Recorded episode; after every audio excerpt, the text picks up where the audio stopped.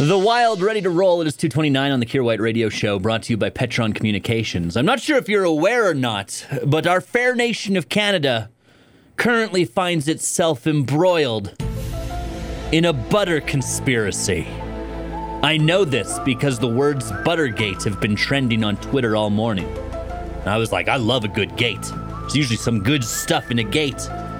Buttergate, in case you're wondering, is some Canadians decided during the pandemic here that they've discovered the butter is harder to spread. They're like, what's going on?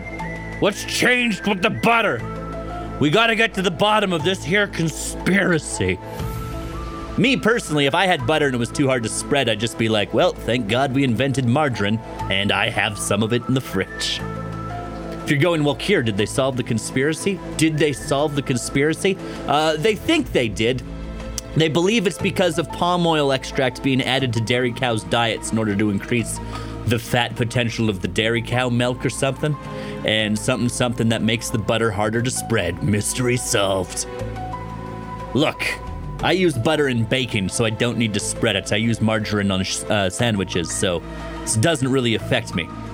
But it's convinced me of one thing, and that thing is these COVID lockdowns really need to end because we're finding conspiracy in the dairy products now.